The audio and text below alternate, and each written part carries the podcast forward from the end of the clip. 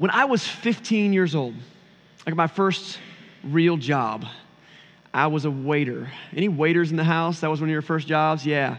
At a pristine establishment known as Parker's Barbecue in Wilson, North Carolina. Maybe you've been in Greenville, North Carolina. There's a Parker's, and in Wilson, they're related. And man, good old Eastern North Carolina barbecue. And it, that place was a time machine. Like when we worked, we wore these little paper hats.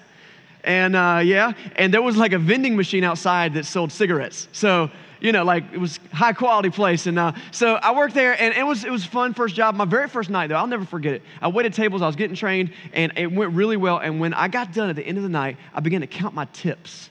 And that night, on my very first night at my very first real job, I made $74 in tips. And if you've waited tables, you, you realize, like, that's a pretty good first night. I will never forget sitting in my room that night, 15 year old Chris, smelling like fried chicken. And I'm sitting in my room looking at the stack of dirty $1 bills, and I'm like, oh my goodness, I am rich. Like, this is. This is more money than I know what to do with. And it was amazing. I, I remember I immediately, the next day, I went out and my dad took me to a pawn shop and I bought a stereo. Spent every penny. Was, it was gone. And he was like, son, this is not a great idea. And I'm like, I know, but it feels so right. And so I, I spent all of it. Well, the thing is, I kept working. I didn't always make $74 every night. Sometimes I made more. Most of the time it was less than that. But I would collect my money. And I was, I'm, I'm a, you know, avid musician and music lover. And so I remember I made a list of CDs that I wanted to buy. And I made a list of musical instruments and apps, uh, amps that I wanted to buy. And I started like checking them off my list. And then I was like very studious about this. This how, how much it costs. And I would get it and I would earn it and I would buy it, and it was so good. But you know what I wanted? More. I needed more. I needed more of that. So I worked some more and I bought some more. And by the time I was a senior in high school, I was one of those kids with two or three jobs. I was working 30 to 40 hours a week in addition to whatever extracurriculars I was doing. And I was making money and I was buying the stuff that I wanted and I was having the money and I was growing this bank account because I wanted to, to have money in my bank account. And you know what I wanted? More. It just was never enough. That idea of wanting more hits right at the heart of something that is so crucial to who we are as, as humans. We're in week three of this teaching series. We're calling it The Grass is Greener, discovering the secret to contentment. And we've been dancing around a lot of different areas of our life where we find discontentment and looking at what Scripture can teach us about finding contentment. And it's been a really good study, I know, for me, just to get into that, because being discontent is something we find ourselves in a lot. But today we're just going to rip the band aid off and we're going to go for the big one. The thing that I think most people are most, the most amount of people are the most dissatisfied with or discontent in, and that's their money, like their stuff. Like, I wish I had more stuff. I wish I had bigger like house and nicer car and newer phone. And, and here's the deal: uh, if you're new here today or you haven't been around here for very long, and then you hear like, "Oh no, I showed up on a day they're talking about money," and you know there's a history between the conversation about church and money, and it makes people sick. In fact, some people, uh, some churches, because they're so aware of the stigma about church and money, they will avoid talking about money like the plague. Other people, because of their stigma about money and church, they will avoid church like the plague. And maybe that's been you. And I want to tell you something, just from the bottom of my heart. Since day one, when we started this church five and a half years ago, we've said, you know what? When we talk about money, we're only going to talk about it in a healthy and God honoring way. And that's all. That's all. And also, this we're not going to avoid it. We're not. Because, church, we are family. And I don't know about your family, but in my family, we talk about money a lot, like frequently. Like almost every single day, my wife and I have some sort of conversation that revolves around some portion of our finances. And as a church family, I think it's healthy that we do that. But the other reason that we got to not avoid it is because God talks about it a lot. Like all throughout the Bible, because He recognizes that there is a direct correlation between our understanding about our material things and our spiritual life. They're deeply intertwined. And you can't just skip over it and you can't just avoid it. And so we want to talk about it in a healthy way. And I feel like in this series on contentment is a perfect place to come in and say, you know, what's an area where I'm super discontent? I think for a lot of us, it might be in our money. Every week, we love to look to the Bible for God's most important truth. And so if you got your Bible, we're going to be in 1 Timothy. Uh, 1 Timothy is a really cool book. We meet this young man named Timothy very early in his life, and he, uh, he meets the Apostle Paul Paul is uh, this missionary that starts most of the first churches that we read about in the Bible. And uh, he meets Paul at a young age, and he decides to kind of follow Paul, become a disciple of Paul's. And before long, we find that this young man, Timothy, becomes one of the main leaders in the early church. And he goes around establishing new churches and appointing eldership over new churches. It's a really cool thing. And Paul writes these letters of instruction to this, this guy, Timothy. And we have two of them in existence still today. And they're in our, uh, in our, our English Bibles as 1st and 2nd Timothy. And what we find in the context of what Timothy's dealing with when Paul writes him in the book of 1 Timothy is that there's this group of people at the church he's working with that have a really healthy, uh, a really unhealthy understanding about money and God. In fact, you might not believe this, but there were people there who were trying to get rich off of the church. That was, their, that was their problem. They were going around and they were saying, listen, if you, if you really want to make God happy, you need to pay us a lot of money and you need to get us, you need to get us wealthy. 2,000 years ago, that was something that was going on, and it sounds like a blog you could read that you found on Twitter today. Like, oh, great, another church misusing money, and some people trying to get rich off of people's, uh, uh, you know, religious and spirituality and emotional stuff. This is a thing that Paul wants to nip in the bud at the very beginning. So he writes this letter to Timothy with some ideas about how to, to, to manage this. Now, I don't know about you, uh, but when I come to my own personal relationship with my money and my closest friends, I find that there's a common theme that runs among everybody, no matter what their financial status is. And it is this that to some degree, we feel a little bit trapped by our money. And it's interesting how this works out because I have friends who have lots of money, tons of money more money than I could ever dream of having.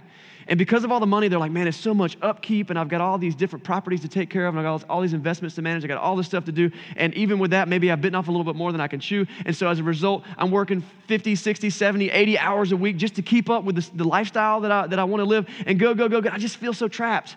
Oh man, if I could just live more simply. On the other side of the pendulum, I got friends who are like, we don't have hardly any money. I mean, we are struggling. We're going hand to mouth every single paycheck. I don't know how it's going to work out this month, but man, if I just had a little bit more money, it'd be great. Uh, it, it, I'm, I'm, behind on bills. I'm, I'm backed up in credit card debt. I got all this thing. And you know what I feel? I feel trapped. And for those with a lot, the solution seems to be if I just had more. And for those with little, the solution seems to be if I just had more. Maybe more is not the solution. Maybe there's something else. Maybe there is a way that we can find contentment with the things that we have. And this is the beautiful and amazing thing we've got to understand. There is a direct correlation between our relationship with our money and our spiritual health. It's the reason God talks about it so much, because He wants us to keep an eye on it. Let's understand that a little bit better today as we look at 1 Timothy. We'll be in chapter 6, starting at like the second half of verse 2. If you, if you see how the paragraphs are broken up, you'll see where it starts there chapter 6, the second half of verse 2. Paul says, These are the things that you are to teach and insist on. If anyone teaches otherwise and does not agree to the sound instruction of the Lord Jesus Christ and to godly teaching, they are conceited, they understand nothing. They have an unhealthy interest in controversies and quarrels about words that result in envy and strife and malicious talk and evil suspicion and constant friction between people of corrupt mind who have been robbed of the truth and who think that godliness is a means to financial gain. Remember, the context of this teaching is that there's these people at Timothy's church who have a really unhealthy relationship with money and they're trying to get rich off the church. And so Timothy says this it's got to stop. It's got to stop. And these are some things I want you to learn. So this is where he goes. Look at verse 6. It's a standalone verse, it's a huge verse. Verse 6 it says, But godliness with contentment is great gain. Time out if you got a paper Bible in your hands, I want you to steal your neighbor's pen, highlighter, whatever you got. I want you to underline this verse. I want you to circle it. I want you to, to highlight it. I want you to put squares around it, stars. If you Instagram Bible verses, this is the one for you. Godliness with contentment is great gain. If more, more, more, more, more seems to be the solution to all the problems and situations in the world, and that's not working, what if the answer is godliness and contentment. And I, I love the language that he chooses here. Is great gain. That's a finance word. Let's keep going and understand that. Verse 7 For we brought nothing into this world, and we can take nothing out of it. But if we have food and clothing, we will be content with that. Those who want to get rich, they fall into temptation and a trap and into many foolish and harmful desires that plunge people into ruin and destruction. For the love of money is the root of all kinds of evil. And some people, eager for money, have wandered from their faith and pierced themselves with many griefs. If we look through history and you just look at the richest people who have ever lived, it's really sad to see the number of stories that pop up to the top where you find out that, like, man, despite the fact these people had everything, they were still struggling. They were hurting. They would say, you know, I've got, I've got the, the very thing that everybody else is fighting for, which is more, and I'm miserable. And it's not true that everyone, some people found some happiness in their money, but check this out. Those people who have lived and gone, guess what? They're dead, and someone else has their stuff now. You can't take it with you, is what he says. You brought nothing into the world, you can't take it out of the world with you. And then he says this, he coins this famous phrase, verse 10. He says that the love of money is the root of all kinds of evil. People who have never read the Bible have heard this, this sentiment the idea that money is the root of evil. And it, notice, it doesn't say money is the root of all evil. It's not just that money's bad. Money's great. In fact, God uses money to advance his kingdom all the time, to help people in need, all kinds of great things. But it's the love of money that is the root of all different kinds of evil. And, and I, you don't have to live in the world long to understand that. So, what do we do? What do we do? Because in the world we live in, money seems to be pretty important. It seems to be pretty essential. Like, why do this is a food for thought. Why do we encourage our kids so hard to do well in school? Do we really care if they understand trigonometry? We do not, because most of us do not. We want them to get good jobs, and we want them to support their own self later so that we don't support them forever, right? like, that's, isn't it crazy how central finances are to our existence in this world? What do we do with it, though, if it can be so dangerous?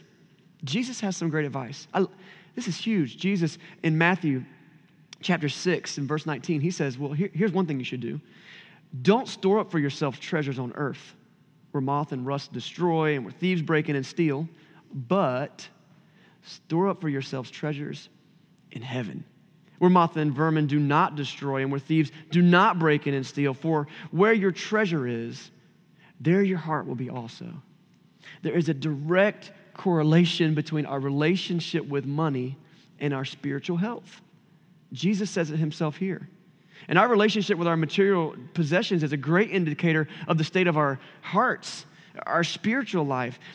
Jesus speaks on, on stewardship and money a couple different ways because he knows that that is something in our life that will trap us. And that we'll be underneath the weight of that stuff going, What do I do? He said, I tell you what, don't make that a treasure. The difference between just money and something that you treasure is about the value that it takes in your life. Like a super, super wealthy person can still be like, you know what, my treasure is not my money, it's, it's my wife and my kids. You see? It says not just that treasure has to be gold doubloons and pieces of eight and all that kind of stuff. It's, it's the idea that you're treasuring it in your heart above other things. And so Paul gives this amazing thing. We're going back to Timothy now, Timothy chapter 6. And he's talking to Timothy. He says, Listen, there's these people in your church and they got this bad attitude about money. I'm going to give you a strategy for freeing yourself and them from this trap. And he's going to give us these four words. And guys, these four words might be something that you could take home and kind of uh, mull over in your mind and think through and just maybe see how you could get free of some things in your life that, remember, we're talking about contentment and finding peace in who God has made us. That's what we talked about last week. And finding peace in who God is. That's what we talked about on Easter Sunday. But now, looking at our money, he gives us these four words. And we're just going to read through it, starting at verse 11. He says, But you, man of God, Flee from all of this and pursue righteousness, godliness, faith, love, endurance, and gentleness. Fight the good fight of faith. Take hold of the eternal life to which you were called when you made your good confession in the presence of many witnesses. Right, we're going to unpack that a little bit. I, have got the four words here, though. Now, and this is not some cleverly devised, devised like four part sermon outline that's just going to be all poetic and wonderful. It's, it's like directly out of the text and it is poetic and wonderful, but it's directly out of what Paul just says. And let's look at the four words. The words are flee, pursue, fight, take hold. That's the lesson for today. If you take home anything today, take home these four words and let them just sink in your brain, and we can work on it daily from there. Flee, pursue, flight, take hold. He says, But you, men of God, flee from all this. Pursue righteousness, godliness, faith, love, endurance, and gentleness. Fight the good fight of faith and take hold of the eternal life to which you were called when you made your good confession in the presence of many witnesses. Let's break those down, okay? Those four things because these are crucial to being just freed from this trap and finding contentment in what God's given us. The first word is flee. Flee. Uh, flee is uh, to run, specifically to run away from. We, we run, we don't flee from the ice cream truck. Like, like you, that's, that's something good. We flee from like things of danger. If there's a bear chasing you in the woods, you flee. Flee is something particularly when there's danger involved. And, it's interesting that as we talk about the finance thing, this, this is directly the context of what Paul's teaching on here. He says, listen, this is the first thing you do. You need to flee from all of that. What does that mean? We, we surround ourselves with so much materialism. It's, it's crazy. I mean, we don't, I don't have to even make that point. We're all like, yep. We are among the richest people in the world. Even the poorest people in our city are richer than because they, for example, eat occasionally. You know, it's, it's, it's amazing how wealthy we are in this culture. And then those of us who are above the poverty line, like we're killing it. We're killing it. And so you look at that and he says, listen, you need to flee from all of that. Does that mean like, uh, okay, I'm going to default on my mortgage? I'm going to quit paying that. I'm not ever going to pay anybody. No, no, no. We need to be responsible with our money. It's a whole different thing. But in as much as it consumes us, we need to let it go. I had a good friend who recently was just trying to get out of a ton of debt. And, and I learned a lot from this guy. And one, one thing that, that he did as he started working through this stuff is he just started getting rid of stuff. He's like, you know, I got too many cars. Give them away. I got too much like house. Give some of that away. I got too much. I just got to get. I got to get out of that because I got to run away from that. Because if that's what's defining me right now, that's not healthy. So what it looks like for you to flee, I don't know. It might mean having a yard sale. It might mean going through your stuff and be like, you know what? I have three pair of shoes that I haven't worn in uh, two years. I bet you somebody else would like to have this nice pair of shoes. Like, it might be a, a, giving away thing. It might be a thing where you're like, sit down with somebody at lunch and be like, honey, maybe we need to sell the beach house. Like, it's a lot of extra work. It's stressing us the heck out. Why are we even worried about it? I don't know. I don't know what it means for you to flee from that, but when you feel trapped by it, you don't have to like live under it. You can let it go. We're going to keep learning why, but that's flee. The second one is this pursue. Now, flee is like, I'm picturing a chicken with his head cut off, you know, running around the yard. You know that old analogy? You're just like, bark, bark, bark, he's not barking because his head's over there. But you know what I'm saying? Like, he's just, he's just like freaking out and you're running. And, and God's not like, just like, run away and just run, pick a direction and run any direction. No, he's like, flee, but pursue. You know what you do to the ice cream truck? You pursue the ice cream truck. When you pursue something, you've got a goal in mind and you head after it. Thank you, Paul, for giving us a list of things we can pursue. He says, pursue righteousness, godliness, faith, love, endurance, gentleness. Now, we could spend a lot of time unpacking all these words, and it would be great and philosophical and meaningful. And, and may, but I would encourage you instead, maybe this is a great Bible study you could do this week. What do these words mean? What is righteousness? What is, uh, what is godliness, faith, love, endurance, and gentleness? But a, I mean, a couple of those words really jump out to me. And the one that jumps out to me the most is probably endurance. That's probably for me in my own life. When it comes to being under the trap of finances, other translations render this word um, patience. And if you, I've never really thought about how patience and endurance are kind of the same thing. Just think about that. Like, have you ever been to the DMV and you're just like being patient slash, I'm just enduring this. I'm going to get through it. And that's a really neat thing that they're very, very similar concepts. If you know anything about financial health, you know nothing good happens fast. You can't rush into financial freedom. You can't rush into wealth. If you do, you, you may have done something illegal or unhealthy. And this is not a financial advice seminar, but, but when it comes to the health between our spiritual health and our money, endurance is an important thing. And sometimes it means, you know what? Maybe I need to wait before I get the iPhone X because I don't have a $1,000 right now. Endurance. Maybe it means I need to hold back on what I'm doing with all of this money right now because there is a greater prize that I could invest in with my life. I told you I wasn't going to unpack all those words, so I'm not. But endurance just hit me because my wife and I right now we're just working for. I'm 37, and so I'm thinking like, am I supposed to think about retirement yet? And the answer is yes, you are. But at this time, I'm like, it's a long way away. But I'm looking at that, realizing, you know what? We got the time begins now. The endurance, the patient piece begins now. The trusting God part begins now. And so I love that Paul includes that word in this list righteousness, godliness, gentleness, love, faith. Those are all good things. He says, flee But don't just run around crazy. Pursue. This is the thing. What are we pursuing? That list of words are character based words. He says instead of uh, pursuing material things, pursue being a person of high character. In other words, saying, I would rather be a person of great virtue than a person of great monetary value. Because people with great virtue, oh man, they contribute so much to the kingdom of God, to this world in general. And sometimes those people of great virtue are blessed with great monetary value. And I would much rather put that money in the hands of someone that's got great integrity and principles than someone who's just all about the bottom line trying to get rich.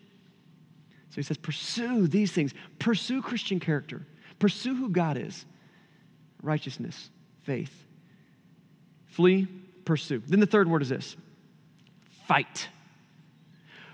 Fight. Now, uh, first of all, a little plug here uh, men's retreat, May 17th and 18th. Our theme this year is fight. Guys, if you haven't signed up yet for our men's retreat, uh, last Wednesday was our quote unquote deadline because we were trying to get some basic numbers figured out. But it's not too late to get in. You can come talk to me about this. Uh, we're, what we're talking about over the course of our men's week, uh, weekend, uh, May 17th and 18th, it's just one night, Friday night, and then Saturday till lunch, is what does it mean to fight? For our faith and fight for our family. So, like, totally, come see me if you, if, if you forgot to sign up for that. It's not too late. Come see me. But this concept of fight the good fight, what in the world does that have to do with our money? I think that it's a really, I think it's a really interesting concept how they connect. Um, coming into a new mindset about anything is not easy. And if we're going to shift our worldly mentality that money is everything to it's not everything, it's gonna be a struggle. It's gonna be a fight. In fact, the fight that we're having with all these elements of our life, maybe for you it's not finances, maybe it's something going on in your marriage, something going on at work, something going on with your own integrity, whatever you're dealing with. It is not just a physical fight. I love what Paul says to the Ephesians in Ephesians 6, verse 12. He says, Our struggle is not against flesh and blood. Our struggle isn't human. It's not earthly. Our struggle is against the rulers, against the authorities, against the powers of this dark world, against the spiritual forces of evil in the heavenly realm. This is a very spiritual conversation. And we're not ones to pull back the veil and look at spiritual things as Americans. We're very much like, how surface level can I be? Because I just don't want to think past that. I would much rather unplug at a video game or Netflix binge or whatever, because I don't want to go deeper. But, but what God is teaching us here is like, listen, all of this struggle is spiritual. And if there's anything that the evil one can come and use against us, it's our infatuation with wealth. So he says, fight the good fight of faith. Why is it a fight for faith? Let's move the pendulum again. If you're ever here and you got a ton of money and tons of security, guess where your faith is? In your money and your security. As long as I got plenty of money, I don't even, I don't, I'm fine. I'm good. Check this out. Move the pendulum. If I'm over here and I'm struggling and I don't have enough money, guess what you're doing with all your might? I'm fighting uphill to make more money. That's my only goal. I'm trying to get there. And if all if all of my trust is in whether or not my bank account is full or empty, there's no room for me to put faith in what really matters and what can really move, which is God. Both ends of the pendulum are putting their faith in money. And God says, listen, what are you going to do with that? You didn't bring it into the world, you can't take it out. But I'm here, and I never change. Fight the good fight of faith Paul says it this way, and we talked about this in week one of our series in Philippians chapter 4. Paul said this I know what it is to be in need, I know what it is to have plenty, but I have learned the secret to contentment in any and every situation, whether well fed or hungry, whether living in plenty or in want. I can do all this through him who gives me strength. His faith was in the power of Jesus in his life. And that was from our very first lesson in this series. So if you haven't listened to that, go back and listen to it. It's, it's a solid teaching that gives us a good foundation for contentment. Faith isn't contingent on the amount of money we have in our bank account. Trust in God has to come first, and then the rest of it plays out. He says, flee. He says, pursue. He says, fight the good fight. And this is the fourth one. And take hold. Let's read the verse. Take hold of the eternal life to which you were called when you were made, when you made your good confession in the presence of many witnesses. Um, have you ever had this moment? Have you ever been like looking for your sunglasses and you just couldn't find them? They're nowhere. They're, those sunglasses are nowhere to be found. And what you didn't realize was that for the past hour and a half, they've been on your head. The whole time. And you're like, where are they? I just had them. And you're asking, you're accusing your kids, who put my son? Did you take them? You probably broke them. And you're walking around. And then you walk into the bathroom frustrated and you're looking on the sink and you look up at the mirror. You're like, oh, God. They're right. You just needed to be reminded. When, when Paul's writing this letter to these, these, these believers and he's writing to Timothy, here's the thing they, they knew the blessings of God. They knew what it meant to live in faith in God. They'd been taught that stuff, but you know what they needed? They needed to be reminded of what was right on their head the whole time. Take hold. Take hold of the eternal life which, to which you were called when you made your good confession in the presence of many witnesses there's this thing that happens occasionally. I, I, love sports. My favorite like sport is probably NFL football. I love it. Um, I've been loving the spring training stuff. I'm a big Dallas Cowboys fan, so I love all the spring training stuff and it's things going on. I'm like, this, is the year, and every team is like, we did draft great, we're great. Um, but I can't talk about the Cowboys today because it's last year and the last I don't know decade has been it's been the era of the New England Patriots. And, and, and you know what? Props. Tom Brady, he's the GOAT. I got to give it to him. But here's the deal something happened with the Patriots, and, and I want to apply this to, to what Paul's saying to us and to the readers here. Something happened last week. It was in week 16. There's 17. If you don't know football, you don't have to understand football to get this. There's 17 weeks in the regular season. Teams play 16 games. You get one week off. It's a bye week. Okay. So on, on the 16th week of the season, the Patriots beat the Buffalo Bills. In doing so, they, they clinched, they secured their, their playoff appearance, which means that playoffs is after the regular season. So the teams that aren't as good, they don't get to play anymore. And then the best teams keep playing, and they eventually made their run to, to the Super Bowl. But in week 16, they clinched their playoff. Every other team in week 17 who was playing was having to work their butts off to try to improve their record by one more game so they might be able to make it to the playoffs. But the Patriots in week 17, they got to walk into that game and be like, we already got our playoff berth, baby. They could walk into week 17 with no concerns about how the game ended. Why? They already won. This is a beautiful thing about professional athletes and sports and all this stuff. They didn't just lay down, though. They didn't just give up. They just said, hey, you guys can have it. They still played the game, probably different strategy, but the starters started and the game went on. Here's the deal Paul says, take hold of the eternal life which you were given. And if, you, if you're a Christian today, if you know Jesus, I want to let you know something. God has given you the gift of His eternal life, His presence among you. We talked about His Holy Spirit's coming into your life. Uh, I think that was last week. And it was like this big, God comes in and He gives you, and when we are fighting the good fight of faith, I want you to understand this. You are not fighting for victory because the victory has already been won. You are fighting from victory.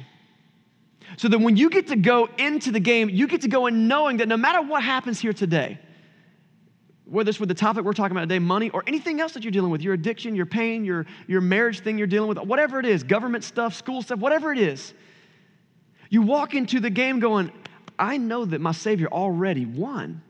I'm still gonna play the game. I'm gonna do my best. And you know what you can do for those who maybe haven't won yet? You can be there for them.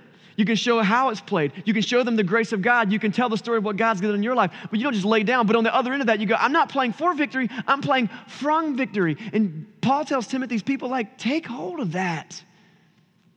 So often when we look at our contentment in our life, we're like, I just need more. And Paul says, What more do you need? The living God has come into this world. He's given you connection with the Father. You can have that. It's yours to take if you want it. It's free but take hold of it. Flee, pursue, fight the good fight. Take hold. As we look at the rest of this passage, and there's a lot more in 1 Timothy chapter 6 that we're not going to read, I think that the most fitting way to conclude this stuff this morning will be to look at a couple of verses that Paul wraps up with. Because it's just this clear instruction. I, I have tried real hard to like preach really good, tell really good stories, be, I don't know, good communicator, whatever. But I never, ever, ever do it better than the Bible did it. It's like I keep on coming back. I'm like, that's just so good. Let's just read that and then just go home. It's so good. So, verse 17, this is 1 Timothy 6, uh, starting verse 17 through 19. Remember, remember the context.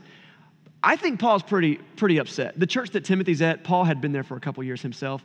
And so, and he sees this like trouble that's happening. He's pretty upset. So I just picture Paul coming like, ah, come on, guys, let's get this. So he said this in verse 17. He says, Will you command those who are rich in this present world not to be arrogant, nor to put their hope in wealth, which is so uncertain, but put their hope in God, who richly provides us with everything for our enjoyment?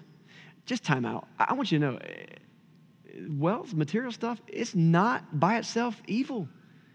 God gives us everything for our enjoyment. Like you like boats. Okay, you got, you got in a career where you have enough money to buy a boat and you're, you're doing well in other areas of your life in terms of like being godly and stuff, and it's okay, buy a boat. Make it, make it God's boat. Work it in God's kingdom. Take care of your family with it. Take care of it. But God gives us everything for our enjoyment. That's great. But listen, don't put your faith in that he calls them arrogant. They put their hope in wealth, which is so uncertain. But then he says in verse 18, this is the key. Because sometimes we hear that, we're like, oh, great. Okay, this is God's boat, God's mansion, that's God's beach house, this is God's 15 pairs of shoes. No, no, no. It's not, don't, don't misuse what Paul's saying here. Verse 18, he says, and command them to do good, to be rich in good deeds. If you want more, you want more, have more good deeds. That's the more we struggle for. That's the more we fight for. Scripture teaches that we, we do, when we do good deeds in this world, that people see that and they give glory to the Father in heaven. Jesus said that. If you want to be rich, fine, but be rich in good deeds and be generous and willing to share. If every good thing comes from God, guess who, who really has the title to it all? Him. You didn't bring anything into the world with you. You can't take anything out with you. So, with what we've got, let's be generous and willing to share. And in this way, they will lay up treasures for themselves as a firm foundation for the coming age, so that they may take hold of the life that is truly life.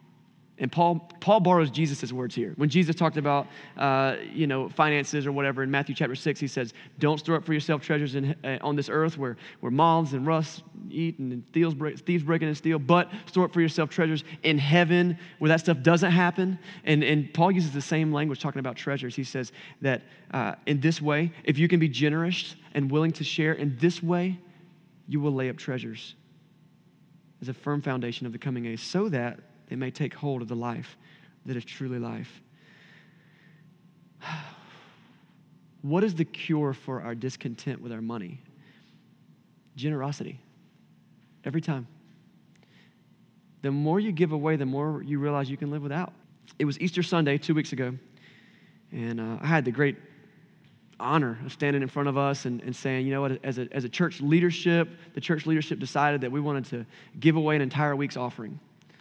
Um, when we've done this for a couple of years, and we said, let's just do this. Restore Church is up in Jacksonville. They're two years old now, and they're doing great. But you know, as a young church, we understand the struggle of finances when you first get started. We as a church are still supported by outside support, uh, like missionaries, basically. And so we understand. We understand that, like, and it's hard to talk about money because people like uh, don't talk about money. That's it's like this this taboo. We don't talk about it. So our leadership said, you know what? Let's just beyond all, let's be generous. And so you guys stepped up. And I shared last week, and I want to celebrate again. We collected an offering of over $6,000 to give away. Like this, it's not like we did a special offering on top of our offering to take care of our needs. We just said, no, whatever comes in that day, in fact, for that whole week, we're giving it all away. And on the other end of that gift, I got to call that church and talk to their pastor and say, dude, guess what? There's a check coming your way. And you know what he said? Praise God. They just moved venues. You, we know, right? We know about moving venues. Ooh, we have moved some venues. We're like the children of Israel walking through the desert. If you, like, where are we going to set up the tent today, God? Well, we're at the YMCA now, and um, they had just moved venues, and he said, you know, I'll just sit with my leadership, and I said to them, man, if we if we could find a way to find find just five thousand dollars, there's this thing that they want to do to, to help reach the community there and do these things. If we could just find that thing, and then I told him the number that you guys collected, and he said, oh my goodness. God, God is so faithful. He ta- and that's just anecdotal, like that's just one little story. But I think every one of us have been given a hand up by somebody at some point. And knowing that if it wasn't for those people who just came in and were generous with what they had, we wouldn't be where we are today. That comes directly from the heart of God, who is the most generous giver ever. He gave of himself. He made himself nothing, became like a man, became God in the flesh. That's who Jesus is. He gave his life so that he could give us life. And as we take a look back and we look at the need that we all feel to have more, I just want to caution us, as Paul did to Timothy in the church there. He said, Flee,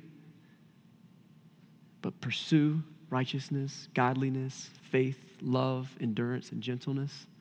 Fight the good fight of faith and take hold of the eternal life as God gave you when you, when you confess that before many others.